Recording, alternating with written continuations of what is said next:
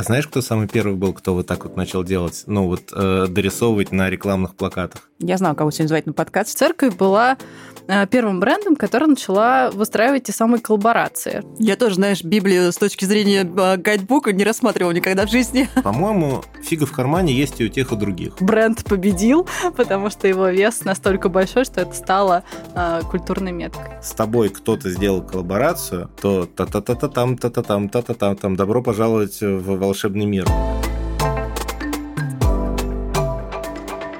Друзья, всем привет! Вы слушаете 9-й эпизод подкаста «Не сингл, а дабл». И с вами в студии, как всегда, Лена Тараскина. Марина Чинарева. Мы все еще во втором сезоне, где говорим о тесной взаимосвязи искусства и общества. И мы с Мариной, будучи маркетологами, не могли обойти одну тему. Даже больше скажу. Сегодняшняя тема должна была быть другой, но неделю назад я влетела к Марине в Телеграм с настойчивыми сообщениями, что, Марина, мы должны это обязательно рассказать и обязательно позвать гостя. С нами сегодня в студии гость, непростой гость. По образованию он политолог-международник, он закончил МГИМО, но с ним я познакомилась несколько лет назад, работая с одним известным обувным брендом. Дима Егоров, яркий представитель сникерхедов, отлично разбирается в коллаборациях, взаимодействиях брендов и искусства, а это и есть тема, о которой сегодня хочется вещать. Дим, привет. Привет. Добрый вечер, девушки, благодарю за приглашение, очень приятно. Как ты заметила, я готовилась к интродакшну, я почитала в интернетике. Добро пожаловать в маркетинг впечатлений. Его основная валюта – это время, которое потребитель готов провести с брендом. И вообще, в принципе, если коснуться чуть-чуть теории, то если раньше мы жили в эпоху, когда экономические ценности строились на каких-то сырьевых ресурсах, то сейчас практически весь маркетинг, вся экономика строится на впечатлениях, то есть о том взаимодействии, которое потребитель готов даже не так не тратить, а получать от взаимодействия с брендами. Условно, нынешний потребитель готов больше потратить на путешествия, на какие-то перформансы, на эмоции. И, наверное, я сегодня буду больше с точки зрения плохого полицейского, потому что есть вещи, которые мне не очень нравятся, как человеку, который и со стороны брендов, и со стороны искусства смотрит. Но вот хочу с вами большой ряд аспектов сегодня подсветить. Так. Я думала, будет какой-то вопрос. Ты так... Нет, ну это очень крутая тема, и когда ты мне предложила поучаствовать, я честно скажу, что, наверное, бренды...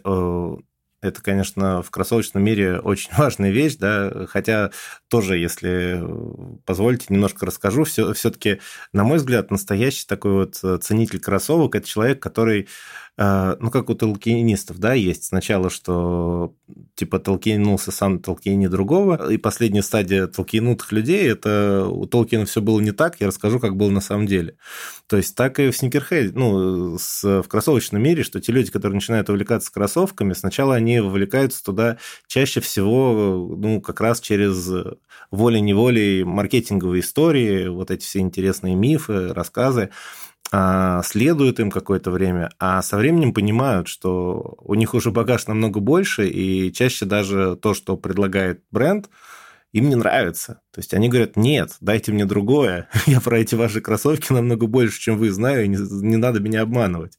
Это вот. Даже получается такая трехсторонняя связь. Есть бренд, есть какой-то объект коллаборации, а есть еще потребитель, который тоже оценивает, хочет участвовать. Но это, скажем так, это совсем небольшая прослойка, вот, мне кажется, таких ребят, которые этим занимаются. Хотя, честно, когда ты долго занимаешься кроссовками, это становится прям больше, чем твоим хобби, ты неизменно приходишь к тому, что ты во многом не согласен с политикой брендов. Я сегодня, наверное, тоже буду немножко поэтому плохой полицейский. Вот. И, опять же, когда говорим про коллаборации искусства и брендов, это тоже очень интересная тема, которую я все время очень люблю обсуждать. У меня есть мысли на эту тему. И еще раз благодарю за приглашение. Мне есть что сказать. Класс. Ну, может быть, начнем с того, когда, по вашему мнению, это началось, когда вообще бренды стали коллаборироваться с кем-то из представителей искусства. Я вот размышляла и как раз делилась с вами во время подготовки, что для меня одним из самых известных мировых брендов является церковь, потому что, в принципе, у церкви есть все атрибуты бренда. Есть символика, есть определенные... Айдентика. Айдентика в том числе, да. Брендбук. Очень сложно... Кстати, да, самая популярная книга в мире, между прочим, да. И если возвращаться к тому, что рассматривать церковь как, ну, некоторый бренд, ну, давайте не будем все-таки говорить, что бренд — это какое-то очень плохое капиталистическое зло. Это набор атрибутов, которые возникают как ассоциация у людей, когда они слышат какое-то название или упоминание. По сути, да, это же не... Ментальная конструкция, это на самом деле, это не материальная какая-то вещь, абсолютно. Это не продукт, это не компания, это бренды не существует вообще, в принципе, в мире, это реально набор ментальных конструкций. И когда я стала, собственно, размышлять на тему того, когда эти первые коллаборации появились, меня как-то унесло в тему Средневековья, потом эпоха Ренессанс, и я подумала о том, что, в принципе, церковь была первым брендом, который начала выстраивать те самые коллаборации. Что церковь делала? Это приглашала художников, они, собственно, создавали арт-объекты, читай, писали фрески, да, которые привлекали большое количество людей по воскресенью приходить и там рассматривать эти фрески. И вот почему-то у меня в голове какая-то ассоциация такая простроилась. Босх, который такой немножко сюрреалист, и он, как такой представитель арт-мира, зазывал всех по воскресеньям рассматривать его фрески. Таким образом, приток людей в церковь по воскресеньям, и, как следствие, приток, очевидно, денег, интереса и власти. Влияние. Да, в каком-то смысле так. И тоже впечатление. Нет, я полностью согласен, это абсолютно так, и очень интересное сравнение. Я, конечно, так глубоко не копнул, когда начал думать, да, Я тоже, знаешь, Библию с точки зрения гайдбука не рассматривал никогда в жизни. Ну, интересная такая штука, да, если мы действительно говорим о том, что... бренд – это все-таки не вещь, да, не какой-то осязаемый, а действительно это определенный там набор, то да, все сходится, и так все есть, более того, и это круто. А вам не кажется, что в последнее время мы часто наблюдаем, как большие бизнесы паразитируют за счет искусства? Потому что когда большой бизнес обращается к искусству, а искусство — это нечто всегда было более таким привилегированным, то априори это один из способов построить свою репутацию, и довольно-таки простых способов. И это некая часть паразитирования. Вам так не кажется? А ты говоришь о каких-то взаимодействиях, да, когда бренд... как будто бы повышает свою значимость благодаря сотрудничеству. Но это работа с репутацией, да, по сути. Но это же не всегда бывает так. То есть, мне кажется, есть вообще разные способы сотрудничества бренда и искусства. Как один из них, это может быть, да, не хочется называть его паразитирующий способ, но, в общем, какая-то такая форма сотрудничества, при которой это взаимовыгодно, да, кому-то, либо бренду, либо, собственно, художнику. Но бывают же и другие способы, когда бренды ищут там молодых талантов или организовывают фонды, или, в принципе, делают искусство доступным для массового зрителя. Я так скажу, на мой взгляд, все-таки это не совсем паразитирование, не соглашусь. По-моему, фига в кармане есть и у тех, и у других. Потому что понятное дело, что у бренда есть свои задачи, когда он привлекает искусство, и у представителей мира искусства, когда он идет на взаимоотношения с брендами, тоже есть свои задачи. Я вот честно скажу, что вообще история искусства, и в частности там живописи, мне всегда была интересна как раз с точки зрения, что мы привыкли все-таки искусство считать чем-то таким абсолютно возвышенным, да, что...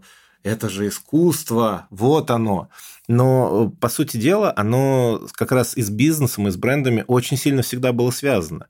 И более того, что, как я условно никогда не верил, что такие истории, что вот сидел человек дома, очень долго рисовал, вдруг случайно мимо прошел условно Ивазовский и сказал, так это же гений. И весь мир узнал нового художника. Нет, как правило, все-таки были люди, которые различными путями пытались стать известными. Ну, то есть, изначально я столкнулся с тем, что современные какие-то художники, которых можно так назвать, из моих друзей, знакомых, они очень часто, действительно начали уже задумываться, как бы с того, что они рисуют, делают, получают деньги. Да. То есть, даже не только деньги только часть, тоже впечатление. Это же искусство, это же форма работы, да, поэтому логично, что за нее должны платить. Да, ну здесь и тоже начался именно вопрос, как это, ну то есть как очень классно все это обустроить. И понятное дело, что кто-то из художников начинает говорить, что нет, я буду оставаться в андеграунде, это все вот sell-out, продажа, это все не true, ужасное слово. Вот. И с другой стороны, есть люди, которые прекрасно понимают, что да, я это делаю, я хочу за это получать деньги. И я сначала думал, что это только сейчас, вот как говорил Вицин в комедии «Не может быть», жесткий век никакого романтизма. А на самом-то деле это началось еще с незапамятных времен, что все время художники искали выгодную работу. Если того же самого там Вермира взять, который в основном писал все-таки не на заказ, и, да и даже других фламандцев, голландцев, у них у всех все работы для себя, они на вот таких вот холстах были. А все, что на заказ, ну, вспомните «Ночную стражу». 4 створки. Да, там картина-то, я не знаю, она больше, чем эта студия. А потом... когда забирают эту работу в музей, еще могут обрезать часть. Помнишь, мы с тобой, кстати, в предыдущих эпизодах эту тему проходили, что часть людей могли отрезаться от этой картины заказной. Да, поэтому с краешку стоять не стоит. Вообще культура в целом может очень многое дать бизнесу, потому что бизнес часто это все-таки не только деньги, и сейчас большая часть цены мы платим часто за продукт, за нематериальный актив, за бренд. Об этом очень классно, кстати, рассуждает Полин Браун в своей книге, которая в прошлом году, мне кажется, очень нашумела, «Эстетический интеллект». Она такая желтенькая. Я ее всем очень сильно рекомендовала. Хорошее описание книги. Да, как блондинка и красная машина, да? Ну, на самом деле, обложка просто очень узнаваемая была. И она очень подчеркивала про культурный код, который есть у бренда, о том, что он очень классно считывается, и что брендом в качестве работы с репутацией очень круто вкладываться вот именно вот в эти все истории. Опять же, хочу продолжить. Я все равно с точки зрения... Ладно, изменю сейчас слово «паразитирование». Мне хочется понять, как часто бренды используют лицо художника для того, чтобы продвинуть какие-то свои бизнес-цели. Ну, условно, есть Жан-Мишель Баския. Он же как бы давно не живой, но просто его работы, мне кажется, у кучи брендов сейчас промелькнули. А но Кит Харинг? Кит Харинг, это еще, мне кажется. Вот, это же идет выполнение бизнес-целей за счет бренда художника, за счет личного бренда художника, который он в свое время отстроил. Это разве не паразитирование? Вот мой ответ на то, как часто бренд использует художника, ответ всегда. Потому что если есть такая возможность, бренд это будет делать. Потому что это реально достаточно просто. Плюс тоже, чем провереннее художник, тем это легче. А тут он еще и не живой, и не может ничего учудить. Это вообще зашибись. С другой стороны, очень много сейчас примеров, когда художники используют брендов. Да. Ну, не знаю, наш любимый Ai Weiwei, он же как раз привлекал внимание к социальным проблемам тем, что он строил какие-нибудь перформансы с использованием брендов, вовлекая их в свои перформансы для того, чтобы привлечь как можно больше внимания. Условно, это такой пример использования брендов с точки зрения художника. Какие вы еще можете привести? Марфа Прада – это какой объект, назовем это так, вроде какого-то киоска, который построили где-то в Техасе. Естественно, в Техасе до этого не было ни одного магазина Прады, как несложно догадаться. И таким образом два художника – это такое объединение ребят, если я правильно помню, они из Берлина. Они пытались продемонстрировать, насколько наш мир... коммерциализирован, да, насколько мы все подвержены влиянию брендов. И задача этого объекта была в том, что он будет устаревать, и таким образом будет устаревать вообще вот этот символ бренда, вес бренда и весь капитализм разрушится рано или поздно. Но есть интересный такой поворот в этой истории. Мюч Прада, она, собственно, когда прознала о том, что ребята собираются делать такой объект, она говорит: ребят, ну я вам готова сумок дать, обуви, чтобы вы сделали все в Техасе красиво. И в итоге это стало такой инстаграм-меткой. Даже Бейонсе, я не помню в каком году, но в каком-то году она приезжала, чтобы сфоткаться около этого арт-объекта, который якобы бутик, но на самом деле там все ботинки на одну ногу. Вот, поэтому интересный такой момент обратного поворота, когда художники попросили Прада, чтобы они разрешили использовать символику и название в арт-объекте, но в итоге, да, получилась какая-то история с продолжением, что все равно как бы бренд победил, потому что его вес настолько большой, что это стало культурной меткой. А это как, мне кажется, здесь это тоже такой вот момент, что бренд, он почти всегда в схватке с искусством, если их вот так вот называть грубо, побеждает. Я вот сразу вспоминаю пример, когда на заре даже, наверное, первая популярность такая сильная скейтбординга и независимого скейтбординга в 90-х годов появляется бренд Consolidated, который выпускает кроссовки, на которых изображен банан, немножко похожий на свуш. Символом этих кроссовок становятся какие-то пьяные скейтеры, которые где-то валяются, которые там, совсем, в общем, неприглядные картинки. И такой true underground, так что знаю эту историю. Да, и надпись «Don't do it». Сейчас вот эти вот похожие на данки с бананом кроссовки, они достаточно дорого стоят на eBay. Но чем интересна история, что человек, который все это придумал, Тодд Батрут, его вроде зовут, через какое-то время Nike его нанял и сделал с ним несколько пар кроссовок. То есть вот здесь, бренд не стал ничего говорить, а просто ты можешь сколько угодно быть true underground'ом и против нас, но рано или поздно ты получишь от нас деньги за использование этого. Немножко... Они банан как отсылку к Маурицио Каталан делали, или это был просто свуш? Нет, это просто именно вот свуш такой, потому что там don't do it. Это были ребята, которым даже, наверное, слово отсылка на тот момент была неизвестна. Интересно. Вот. И похожая ситуация была в Гарлеме, когда Дэппер Дэн, человек, начал делать собственные версии там Гуччи и прочих, но там было все очень просто, что очень сильный расизм в Соединенных Штатах, и несколько достаточно известных чернокожих олимпийских чемпионов после того, как выиграли медали. Ну, все мы знаем историю, наверное, да, с Мохаммедом Али, когда он выиграл медаль и хотел отпраздновать в ресторане в родном городе, а его не пустили. Вот. И после этого он ее выкинул в речку. Так и там было, что две девушки из сборной гимнастики вроде были, или пловчихи, они хотели зайти в бутик каких-то из очень громких брендов, может быть, как раз Прада или Луи-Ви, или что-то еще было. Их банально не пустили. Только из-за того, что там цвет кожи не подошел. Они раздосадованные пришли вот к этому человеку, у которого было свое небольшое ателье в Гарлеме. Он говорит, так я вам сошью этих Луи Виттонов сколько хотите. И самое интересное, что он действительно брал качественную кожу. То есть там был рассказ, что у него вот как раз производство по нанесению принтов, оно находилось на 3-м этаже, там очень сильно воняло. На 1-м этаже там были вещи для всех, на 2-м этаже уже для избранной клиентуры. То есть вещи для всех, это было, что называется, готовое платье.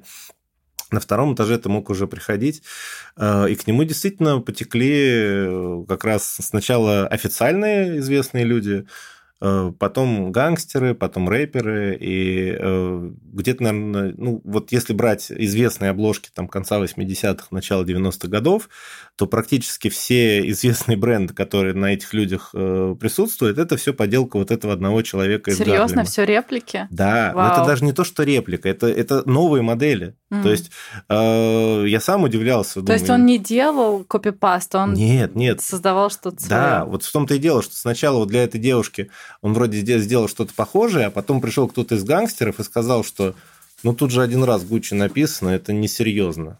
Надо, чтобы везде было. И вот эти вот спортивные костюмы Луи Виттон, кроссовки Nike со свушиками Луи Виттон, это все пошло от него.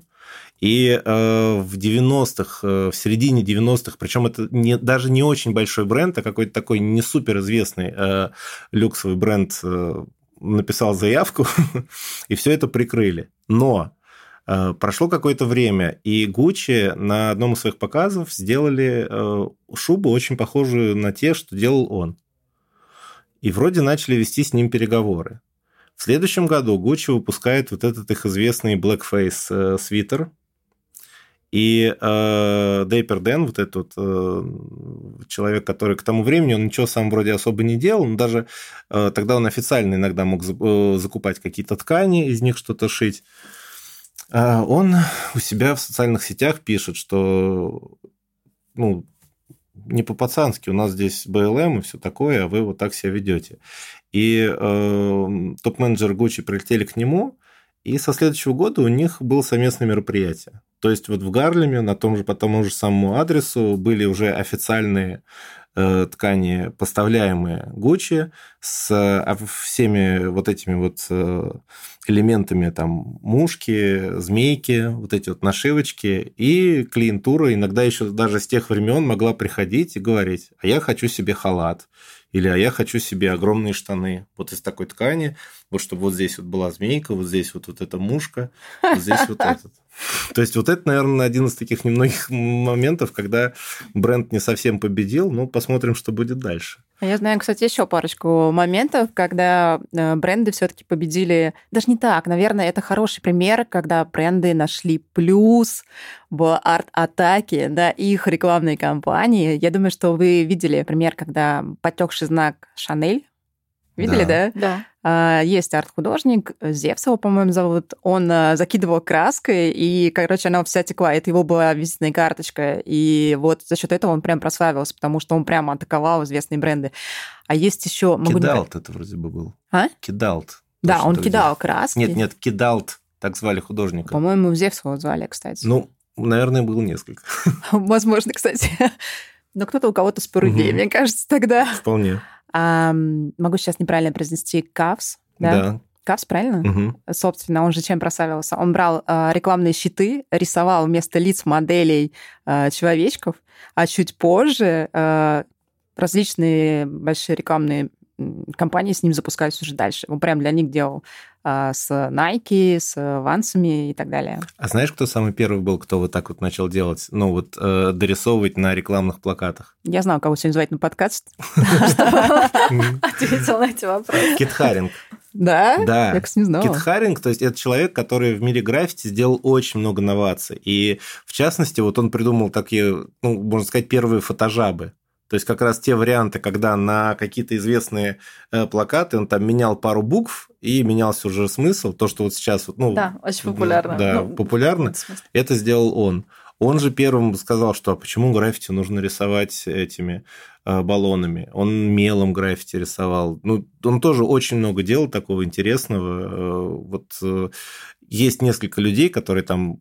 прям очень сильно меняли как раз граффити. И вот Кит Харинг – это был один из первых таких вот новаторов, который прям вот так сильно подошел. Получается, мы нашли еще второй способ взаимодействия бренда и искусства. Это когда человека приглашают, чтобы он создавал. То есть он не он может быть продюсером, он может быть там креативным директором, да, и так далее. Человек не напрямую создает какую-то картину, которая там олицетворяет бренд, а, например, участвует в рекламной кампании, да. Интересная история. Слушай, но с другой стороны, знаете, что хочу? Сейчас немножко в другую сторону уведу разговор. Мы как-то на предыдущих записях обсуждали Хёрста и его акулу.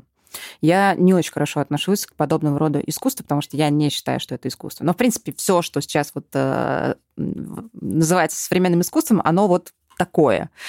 И вот вопрос. Фигуру Хёрста очень часто любят, фигуру, я имею в виду в фигуральном смысле, использовать бренды.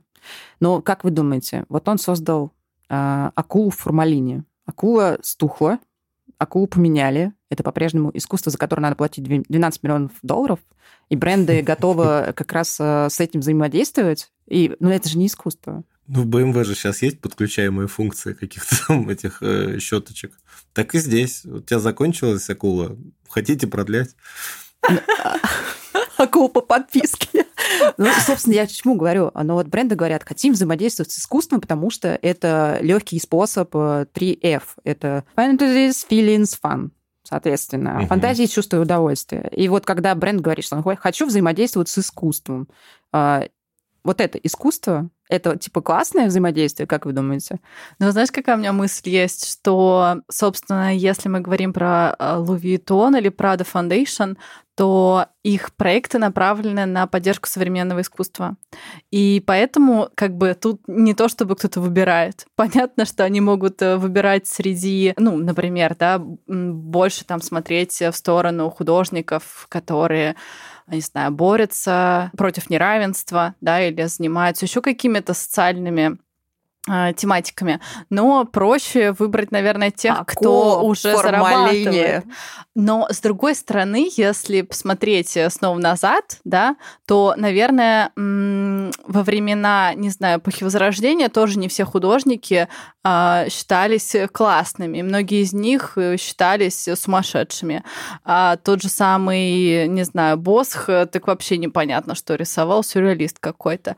Может быть, просто мы как бы, ну, еще не до конца... Я сейчас защищаю Хёрста, хотя я его хейтила в выпуске про современное искусство, и сама лично я тоже не считаю это современным искусством, но я это объясняю только тем, что это один из способов инвестиций, как, не знаю, банк есть в Италии, называется он Монте Дэн Паски ди Сиена, и это банк, у которого невероятное просто какое-то сборище полотен, начиная с XIV века, потому что они постоянно инвестировали в искусство. Вот так же бренды сейчас стремятся постоянно инвестировать, чтобы свой такой фонд, наверное, свой капитал увеличивать. Я вот это так себе объясняю. Ну, собственно, Кунс и Хёрст – это два художника, которые сейчас одни из самых дорогих в мире, но при этом они, на мой взгляд, создают не искусство. Но, опять же, бренды... Вот это, опять же, для меня пример процитирования. Ну, то есть здесь привлекает внимание к своему бизнесу, типа от искусства, приходя к какой-то там цели взаимодействия с консюмером. Но это не искусство. Но это вызывает в тебе эмоции. Во мне это вызывает отвращение.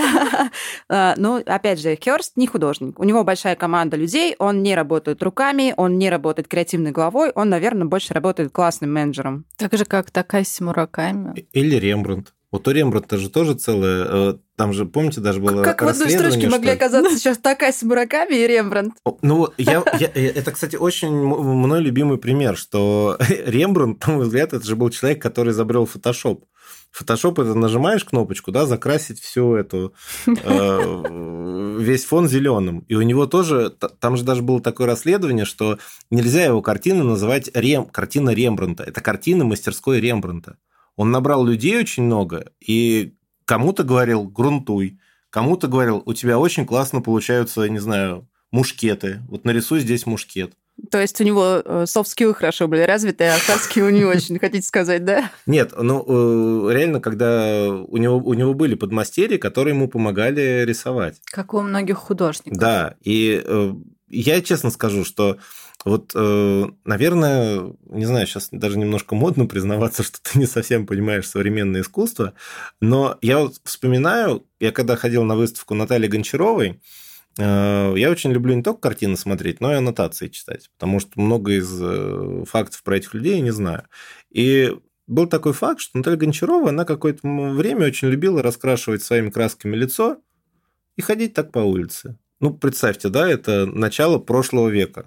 А то и конец позапрошлого века, и идет дама вот по центру Москвы, вот, примерно вот я так вот. Я бы даже одетая. Сейчас удивилась. Да, ну, а человек так ходил, и тогда это тоже, наверное, воспринималось дикостью.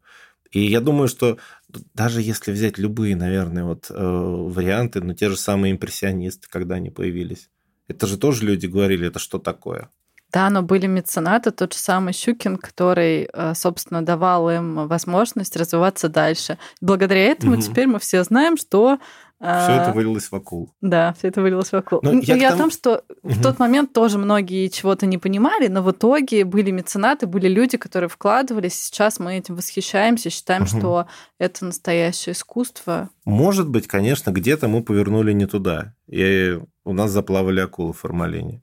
И начали там тухнуть. Это абсолютно. Но хочу сказать просто, что... А почему у тебя акула здесь? Дима увидел. У меня акула просто не Хёрста, но на телефоне. Кто знает. Что хочу сказать. Текущее время, оно действительно интересное, потому что очень часто бренд художника создается за счет того, что его либо открывают на какой-то известной выставке, либо его покупает какой-нибудь условный Рокфеллер. То есть Рокфеллер за счет своего имени купил художника, художник стал известным. Либо аукционный дом купил неизвестного художника, выставил себя на аукционе, и художник резко проснулся знаменитым. И таких примеров, на самом деле, очень много, когда бренд художника, опять же, некая ментальная конструкция создается за счет вот каких-то текущих изменений. Но вот сейчас арт-рынок, он не про деньги, это про социальный статус. На самом деле деньгами и количеством денег сейчас никого не удивить, да, и тот же самый банк покупает коллекции, либо какой-то коллекционер покупает каких-то художников, даже, может быть, малоизвестных, только для того, чтобы подчеркнуть свой статус. Уже не яхты интересные, а вот собрание художников. Но для того, чтобы, мне кажется, немножко как не упираться в эту стену, можно посмотреть классный фильм «Глаз Божий». Я тебе его рекомендовала уже, его Парфенов снял. По-моему, там 2 части, он как раз рассказывает про меценатов начала 20 века и про то, как они формировали свои коллекции.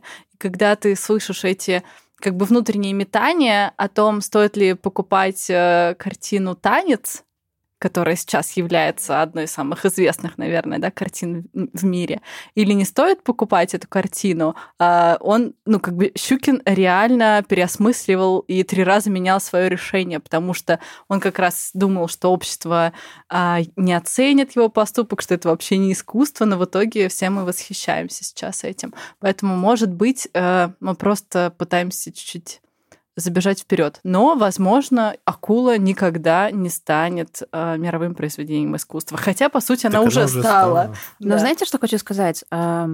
Теперь я снимаю маску плохого полицейского, надеваю хорошего. Акула клёвая, акула супер. Это, кстати, у меня на телефоне акула Хёрста. Собственно, Louis Vuitton Foundation, знаменитый музей в Париже. Во-первых, это офигенно красивый памятник современной архитектуры. То, как он строился по самым последним диджитал-технологиям, на самом деле он очень-очень красивый. И мне очень нравится история, что, в принципе, Louis Vuitton, дом Louis Vuitton, он среди своих ценностей признает поддержку современного искусства, открывает новых художников, открывает новые влияния, то есть поддерживает. И я потом смотрела, среди высоких брендов, среди мира высокой моды очень много. И Prada создали свой Prada Foundation, соответственно, Louis Vuitton, еще кто-то. И это, на самом деле, очень хороший такой виток. Но я по-прежнему считаю, что брендов в искусстве должно быть меньше. Сейчас объясню, что я имею в виду. Мне нравится, когда бренды создают некий трансформирующий опыт, когда они делают какой-то значимый опыт. Не просто, условно, повесить картинку на свою футболку, пойти продать, заработать денег на следующую коллекцию. Мне нравится, когда бренды делают какие-то перформансы, какие-то значимые вещи для аудитории, которые позволяют ей ее эмоции переносить на какой-то следующий этап. То есть не просто эти фантазии, да, какие-то реализовать, а именно трансформирующий опыт. Один известный косметический бренд на один вечер организовал на пляже впечатляющий показ иммерсивной световой работы «Волна» испанского художника Пабло Вольбены. Во время ярмарки «Арт-Базель» Майами в декабре 2019 года проект был призван подчеркнуть роль, которую свет играет в философии красоты этого бренда. Это вот уже трансформирующий красивый опыт. Мне он нравится. Мне нравятся такие истории. Тебе нравится трансформирующий опыт, к которому могут прикоснуться зрители, да? Ну а если это трансформирующий опыт для художника, как вот BMW делали, когда они выбирали какое-то количество художников и не просто давали им деньги, они отправляли их в какое-то путешествие, в рамках которого художник, соответственно, создавал объект, это могла быть музыка, картины, все что угодно. И это было в связке с идеей того, что BMW — это такое движение безграничное, да, чувство свободы, творчества и так далее. Тут еще можно вспомнить, что у BMW же есть замечательная традиция делать рекламы, мини-фильмы, по сути, которые тоже произведения искусства, для создания которых известные режиссеры приглашаются. Вот. И BMW еще раз в год приглашает художника расписать свою модель, и Хёрст тоже расписывал. Да, и Кунст тоже. Нет, у него, кстати, был... У меня даже фоточка сохранилась. У него немножко странная была роспись, она была какая-то бежево-черная, но, в общем, не в его стиле. Наверное, нанятые им люди увидели это так. Но так, возвращаясь к моему вопросу, вот такой опыт, это трансформирующий опыт? Или все-таки ты считаешь, что задача бренда сделать искусство более популяризированным, более доступным? Хороший вопрос, кстати. Но я-то рассуждаю, наверное, с точки зрения больше консюмера, да, и как бы мне нравится, конечно, когда история популяризируется, но это не просто, опять же, ты пришел, посмотрел на картинку, ты проживаешь какой-то опыт, который тебе хочет передать художник своим перформансом, своей картиной и так далее. То есть получается, получается, что все равно все выливается в массовую культуру. Не так. Смотри, мне нравится, когда большие бренды, как правило, это большие бренды, дают творческую свободу художника, не переживая за риск, который может вылиться с этой коллаборации, например. А художник, в свою очередь, когда видит, видимо, доверие к себе, он чувствует некую ответственность, и вот он передает некий смысл, некие ценности бренда уже консюмеру. И вот я хочу, чтобы у консюмера был новый опыт. Объясню, почему. Вот я, на самом деле, перед подкастом шла и думала по поводу российских коллабораций. Я очень мало знаю примеров художников, с которыми сотрудничали мировые бренды. К стыду своему, но я реально очень мало знаю. Они не всегда мне нравятся. Например, есть Покрас Вампас, да, это человек, который вырастил свой личный бренд, и с ним очень большое количество брендов в какой-то момент захотело создавать коллаборации. Но вот я смотрю и не только локальные, по-моему, он мировые, даже крышу там, да, Фэнди или что-то такое расписывал. Ну вот я смотрю на его искусство, оно мне не близко, но мне нравится, что оно довольно новое. Ну, сейчас она, наверное, уже, может быть, не новая, но очень много последователей. Но я знаю точно, что очень много брендов в России рассматривают именно с точки зрения коммерции коллаборации, что давайте мы сейчас выстрелим коллаборации, заработаем денег, быстренько себе поднимем бренд awareness и побежим дальше. И вот этот опыт мне не близкий. Я так скажу. Бренд все-таки очень внимательно относится к тому, с кем делать что-то совместное. То есть и дело здесь не только там в то, сколько это будет стоить, это, наверное, один из последних вопросов. Здесь скорее вот это вот кабы чего не вышло. И условно, все-таки на мой взгляд, как ты очень хорошо сказала, что круто, когда бренд дает полную свободу художнику. И сразу сказала, что художник понимает ответственность. То есть, как правило, полную свободу дает художнику, который понимает, что если он сделает что-то не так, больше он никогда никаких коллабораций делать не будет. Поэтому это тоже, я говорю, что такая ситуация с двумя фигами в кармане, что, как все мы знаем, что доброе слово с пистолетом, она все-таки намного круче, чем доброе слово. И что касается локальных брендов, то чаще всего история такая, что первое, у нас еще нет сформированного рынка, с одной стороны, ответственных менеджеров со стороны брендов, которые могли бы взаимодействовать нормально с художниками, а с другой стороны, нормальных художников, которые бы нормально подошли к этой свободе. Сам я, когда для своего журнала пытался найти ребят, которые что-то бы мне сделали, вот реально большинство из них впадало в ступор, когда я им сказал, что мне нравятся твои работы, я хочу, чтобы ты что-то сделал для моего журнала. Бриф-то был неполноценным, что-то сделал. Так вот, ты же хочешь тоже дать свободу. Вот я и говорю, что мне нравится этот художник. Я видел то, что он рисует у себя, в ЖЖ еще. Это было в те времена. Я ему говорю, нарисуй мне что-то. И он мне сразу начинает спрашивать, а что тебе нарисовать? Кроссовки, типа там дракона, 33 танцующих слоника или что? Ну, подожди, даже в древние времена и там, не знаю, в эпоху Возрождения все равно какой-то краткий бриф был, когда он был коммерческим. То есть приходили и говорили, нарисуй меня, мою семью, там, детей, горничных и так далее. Я объясню. Я в искусстве очень люблю вот это бунинское легкое дыхание. То есть, когда реально нету... Коммерческие задачи тоже, когда решаются супер круто и креативно, мне это нравится. Но когда человек реально сидит, и у него есть порыв. Нарисую самолет-истребитель. И у него получается классный самолет-истребитель. И то же самое я хочу, чтобы он передал мне. То есть я тебя не прошу нарисовать вот что-то определенное, да, когда нужна иллюстрация к какому-то там вещи, это одно. Но другой момент, когда я хочу работу какого-то художника, я не думаю, что картину «Танец» для Щукина рисовали, потому что он сказал, мне нужно 5 красных танцующих голых мужиков. На зеленом фоне. Нет, ни в коем случае. Вот. И здесь то же самое. Я представила бриф для картин Босха, прикиньте. Там просто настолько детальный он должен быть. А прикиньте, он был на самом деле, просто кто-то скрывает. Ну, конечно, был. Брендбук-то был. Да. Блин, я теперь... Я буду сегодня засыпать и думать, сколько людей в мире читают брендбук церкви перед сном. Просто, простите, мы отвлеклись. Вот, и возвращаясь к этому.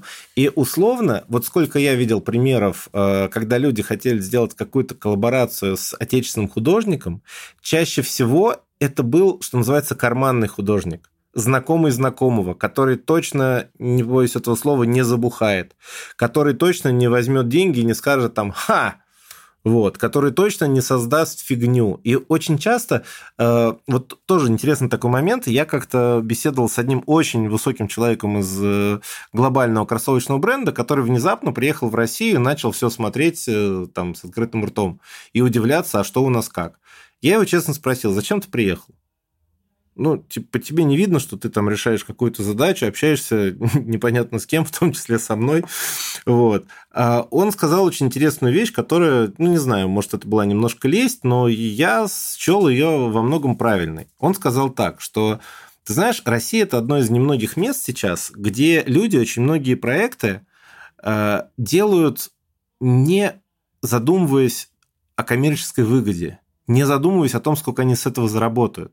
Это вот то, что в одном из моих любимых фильмов $8,5 было очень классно выражено главным героем. Возьмите куклу, покрасьте ее золотом. А зачем? Будет круто. И вот он говорит, что у вас это есть, вы иногда хотите сделать круто. Очень часто из этого ничего не получается, но когда из этого получается, это получается феерически. Это получается круто. И вот...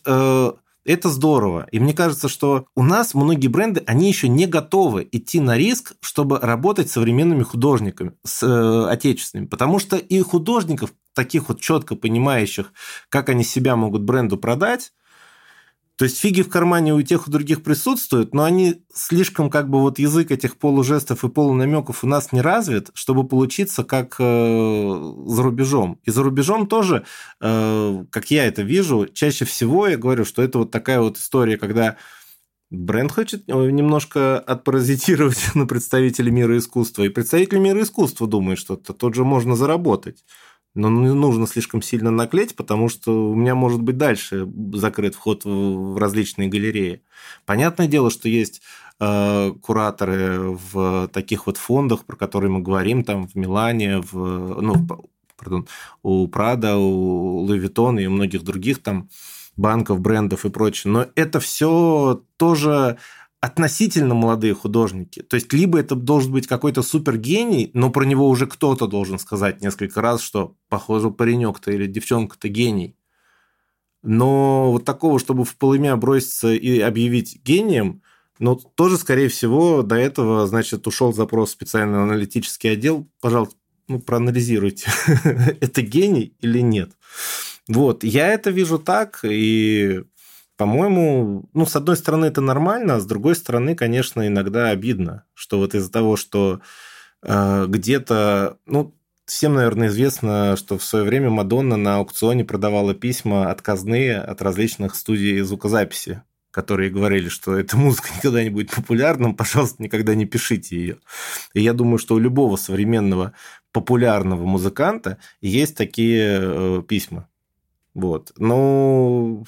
Возвращаясь к отечественным коллаборациям, я думаю, что они на самом деле есть. И мы с тобой тоже вчера обсуждали, что, например, наша подруга делала проект для Финляндии и привлекала локальных художников. На Финляндии водки, они страны, как могли подумать. Да. Привлекали локальных художников и как там переосмысливали тему природы. Но я думаю, что у них нет такого, может быть, awareness, поэтому мы...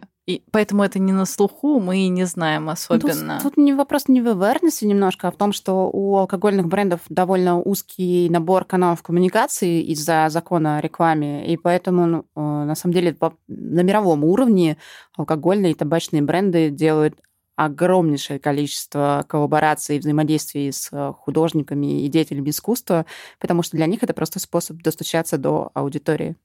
Да, но и Сбер, не помню, какой из сервисов, тоже делали какие-то коллаборации с локальными художниками. Я посмотрела этих художников, если честно, я вот впервые прочитала их имена, поэтому даже не запомнила.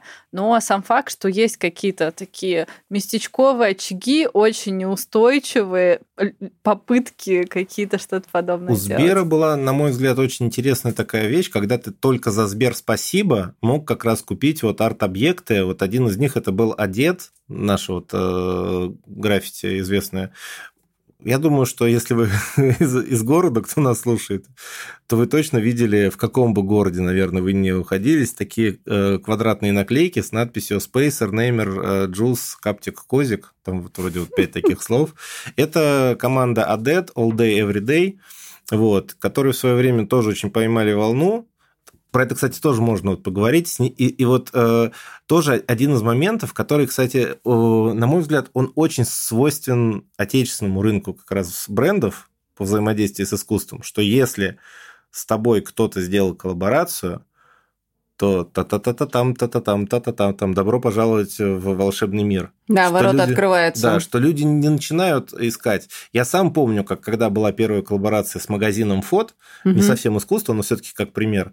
И потом я прихожу в другие кроссовочные бренды и говорят, вот мы тоже хотим сделать с «Фотом» коллаборацию. Я говорю, есть другие магазины кроссовок, есть другие люди. Вы хотите расписаться в том, что вы номер два? Откройте кого-то нового, сделайте. Никто не слушал. И самое интересное, что чаще всего, конечно, это из хед-офиса тоже шло. Что, а вот мы слышали, что есть вот «Фот», у них стрельнуло, давайте это. И так и здесь. У МТС была коллаборация с «Одет», у Сбера с «Одет». Огромное количество талантливых, хороших ребят. Ни в коем случае там не укол в сторону вот этих ребят. Они заслужили свое место с коллаборациями. Но у нас огромное количество интересных художников. И мне кажется, что тоже вот работа кураторов, работа тех, кто отвечает, она плоха. Но, с другой стороны, тоже у нас не так много художников, которые готовы встраиваться и показать себя, как раз вот, что мы готовы для взаимодействия с брендами. Потому что, например, вот очень мой большой друг Алексей Бархан, запомните это имя, он правда хороший, крутой художник такой. Ссылочки добавил. Окей. Вот. И Лёша мне рассказывал, что я общался с Покрасом, мне было интересно взаимодействовать с ним, как раз узнать, как он взаимодействует с брендами. Потому что у него реально свой стиль, узнаваемый стиль. Он очень ответственный, гиперответственный человек, который, наверное, ни на одну встречу не опоздал, ни одного срока не подвел, но он не знал, как делать коллаборации, как делать, ну, то есть, вот как стучаться в бренды. Да, портал, получается, реально открывается после того, как кто-то из крупных что-то делает с художником, потом все стремятся с ним что-то сделать. Тоже мы же, можно, да, это говорить, что мы обсуждали вопрос насчет того, что бренды выращивают художников, выращивают. Я бы дополнил, очень многие бренды действительно выращивают художников, чтобы потом они перешли к более крупному бренду. Я думаю, человек, который работал с DC, это прекрасно известно. Потому что очень часто такое бывает, что открываешь молодой талант, всячески его поддерживаешь, развиваешь. Но ты имеешь в виду, это спортсмен или это нет, художник? Нет. Ничего себе. Это, я думаю, что к художникам это также применимо. И что в какой-то момент, когда художник становится прям суперизвестным, а у тебя уже, как у бренда, не хватает бюджета его поддерживать. Есть люди, которые говорят, вы меня поддерживали с самого начала, я с вами навсегда и останусь. Лояльно, да. Да, да. Но бабки вот. Решают, простите. Но чаще всего это как бы $20 за $20. Угу. Вот. И это тоже история, которая, ну, все-таки, если вот прям следить долго за художниками, с одной стороны, да, можно сказать, что сначала вот с ним начали работать кто-то, но, на мой взгляд, тоже нельзя забывать свои корни. Если кто-то там тебя, опять же, вначале поддерживал, то приводи их в эти проекты. То есть, ну, как-то взаимодействуй с ними дальше. Тоже проблема. Вот, но, знаете, с точки зрения экшн-спорт-индустрии хотела бы подсветить один момент. Мне кажется, это одна из самых благодарных индустрий с точки зрения коллаборации с художниками, потому что очень много брендов на протяжении многих лет заказывают дизайн там, досок, дают линейки одним и тем же художникам, и они их вырастили. Я прямо знаю очень много примеров. А у меня есть личный пример. У меня есть друг, он британец, и однажды я была у него в гостях в Амстердаме, я захожу, он только переехал, а у него просто по всей квартире стоят картины на полу, он еще рамочки не купил. Я такая, типа, ого, какая у тебя коллекция. Он такой, а ты не узнаешь, что это такое? Я смотрю подписи, и это художники, которые расписывают сноуборды, а он у них выкупает работы, прикиньте. И так классно. У него, видимо, уже такое вот интеграция коллекция бренда, жизни. Да, у него целая коллекция от художников, которые расписывали доски в экшн-спорте. Это очень круто. А хотела бы еще один позитивный пример. Я же теперь положительный полицейский. Вдруг. Да, вдруг. С точки зрения паблик-арта, если вообще коснуться темы урбанизма, есть сейчас очень классный тренд, когда либо бизнес, либо государство обращается к художникам и интегрирует их в городскую среду. С какими целями? Во-первых, привлечь внимание к какому-то, например, пространству. Я думаю, что сейчас вот самый пример, который лезет на ум, это когда в Москве открылся ГЭС-2, напротив него на Болотной набережной расположили скульптуру Урса Фишера, по-моему, его зовут. «Большая глина номер 4» она называется. Ну, всем в народе она напоминает некую субстанцию, и это очень много обсуждали. Это привлекло внимание к только свежеоткрывшемуся ГЭС-2. Но я читала вчера одно исследование, оно прикольное. Очень часто в городскую среду интегрируют какой-то арт-объект для того, чтобы снизить криминальность этой среды, потому что к ней теперь привлечено очень большое количество внимания, и криминальность района падает. Это, мне кажется, очень классный тренд. Я не буду сейчас вспоминать взаимодействие коммунальщиков и графичиков в России, почему-то это очень болезненная тема, но, тем не менее, это также очень круто. И, опять же, если там коснуться всего мира, да, тот же самый Бэнкси, он же вырос все-таки из паблик-арта, по сути-то. И в России, конечно, очень мало таких примеров, потому что граффити у нас любят замазывать, но, тем не менее, мне кажется, это очень крутой тренд. Так его везде замазывают. Но тут только вопрос в том, что легальных стен, что называется, там за рубежом, может, побольше, но там это такие же вандалы, как и у нас, и не знаю. Бэнкси, он же тоже начинал как вандал, и первые, многие его работы, они... Так он и сейчас вандал, мне кажется. Это да, но я имею в виду, что сейчас, если он что-то завандалит, если это будет... Хотя нет, британский музей, наверное, все-таки, да, они там потом даже это огородят это место. Да, но они вокруг все остальное закрасят. То есть они такие, этот чувак признанный художник, и мы его оставим, остальную стену закрасим. Это реальный факт. Да. Есть какая-то небольшая работа в Лондоне, и вся остальная стена закрашена, а вот там, где, значит, приложил руку Бэнкси, там все сохранили. Практически оградку поставили. Но известное здание тоже в Нью-Йорке Five Points, которое было все время меккой граффити, и там все, наверное, отметились. В какой-то момент было принято решение повысить криминальность в этом районе и все закрасить. А подождите, ответьте мне на вопрос, который я, кстати, задала примерно несколько минут назад.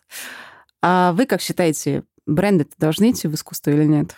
Их должно становиться больше или нет? Ну, у меня такая мысль. Я же вообще пацифист и считаю, что все должны обо всех заботиться. И поэтому задача бренда – это не создавать какой-то уникальное искусство, а вот для меня два сценария. Первый сценарий – это открывать новые имена, и второй вариант – это популяризировать. Вот с точки зрения популяризировать, мне очень нравится, как ведет себя бренд Uniqlo, потому что у них очень много различных коллабораций и прикольных историй, когда они, например, делают бесплатные дни в музеях. Или наш любимый Ai Weiwei, он засветился у них, делали носовые платки, на которых были изображены вот эти семечки фарфоровые из его работы.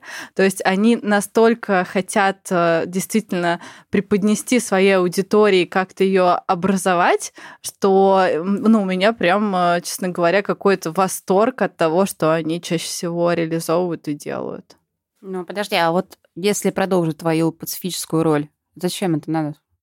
Для того, чтобы образовывать людей, для того, чтобы еще большее количество людей знали о том, каким бывает современное искусство, что это не только...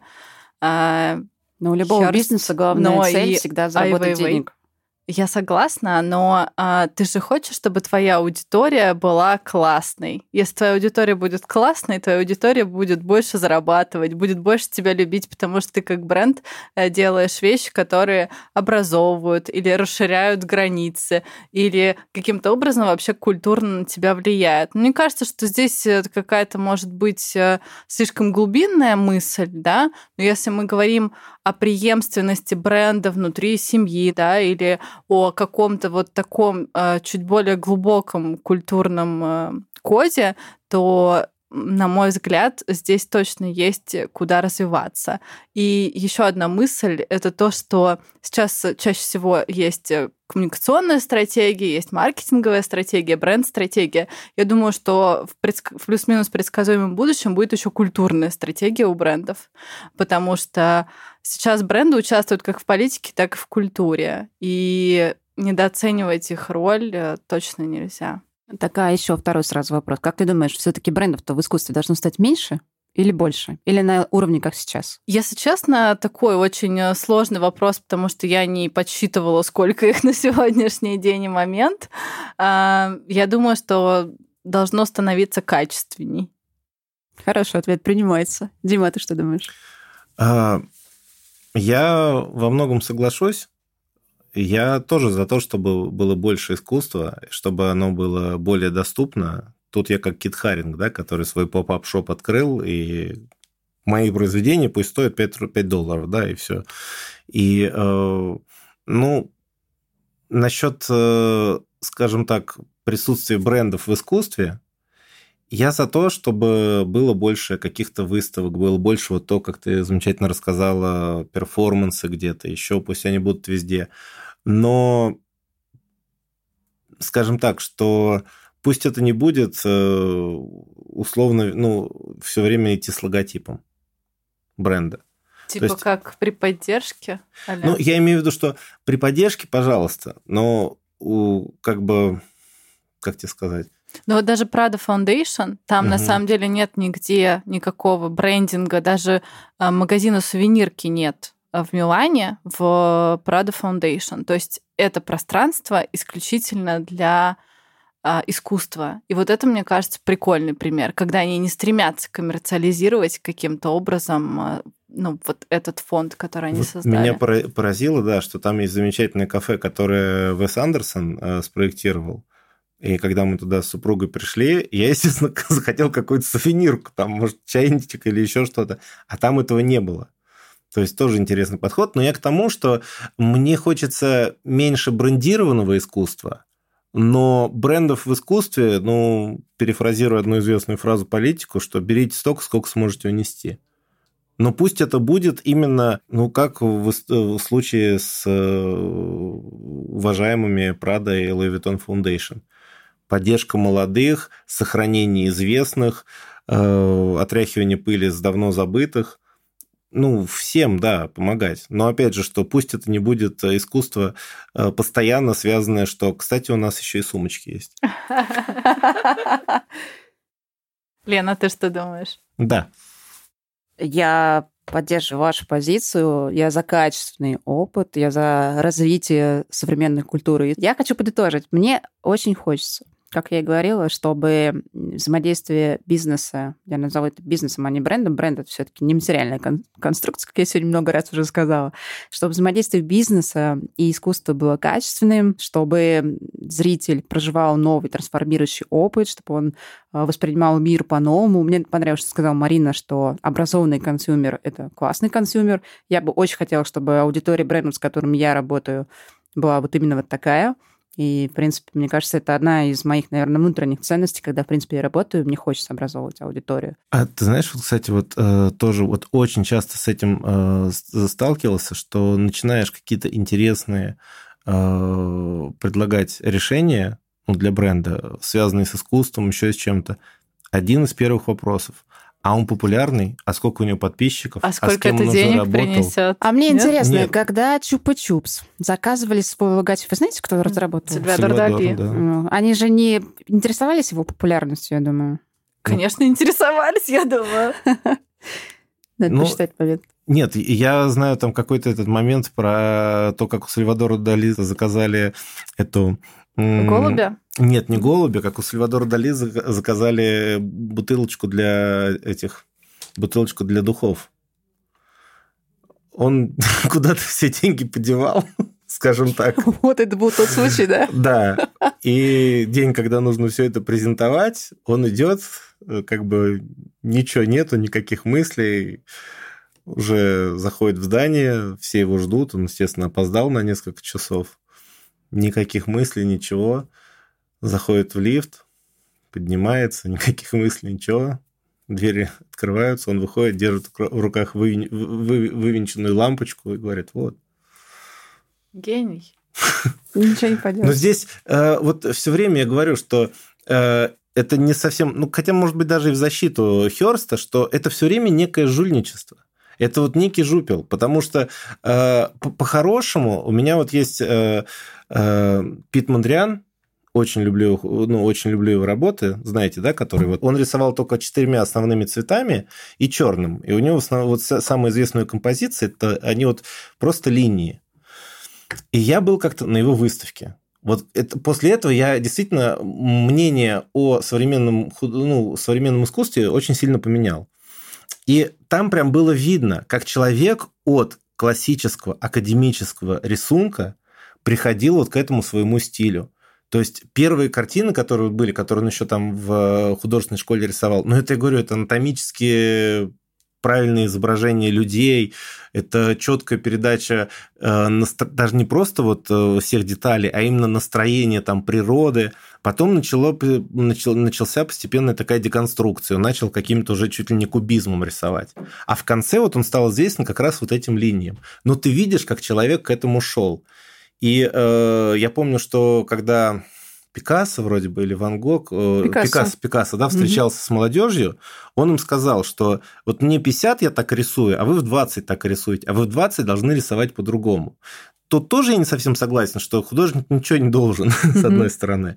Но он обратил внимание на правильную проблему. И вот это тоже такой момент. Возможно, если бы Сальвадор Дали не был с огромным опытом человеком, он бы, может, и не вывинтил эту лампочку. А так он догадался. И я говорю, что искусство – это все время какое-то жульничество, что ну вот не хотят у меня покупать они эти супер классные детализированные картинки, а нарисую-ка я мазками и скажу, что это нужно издали смотреть, и это вот импрессионизм. Почему нет?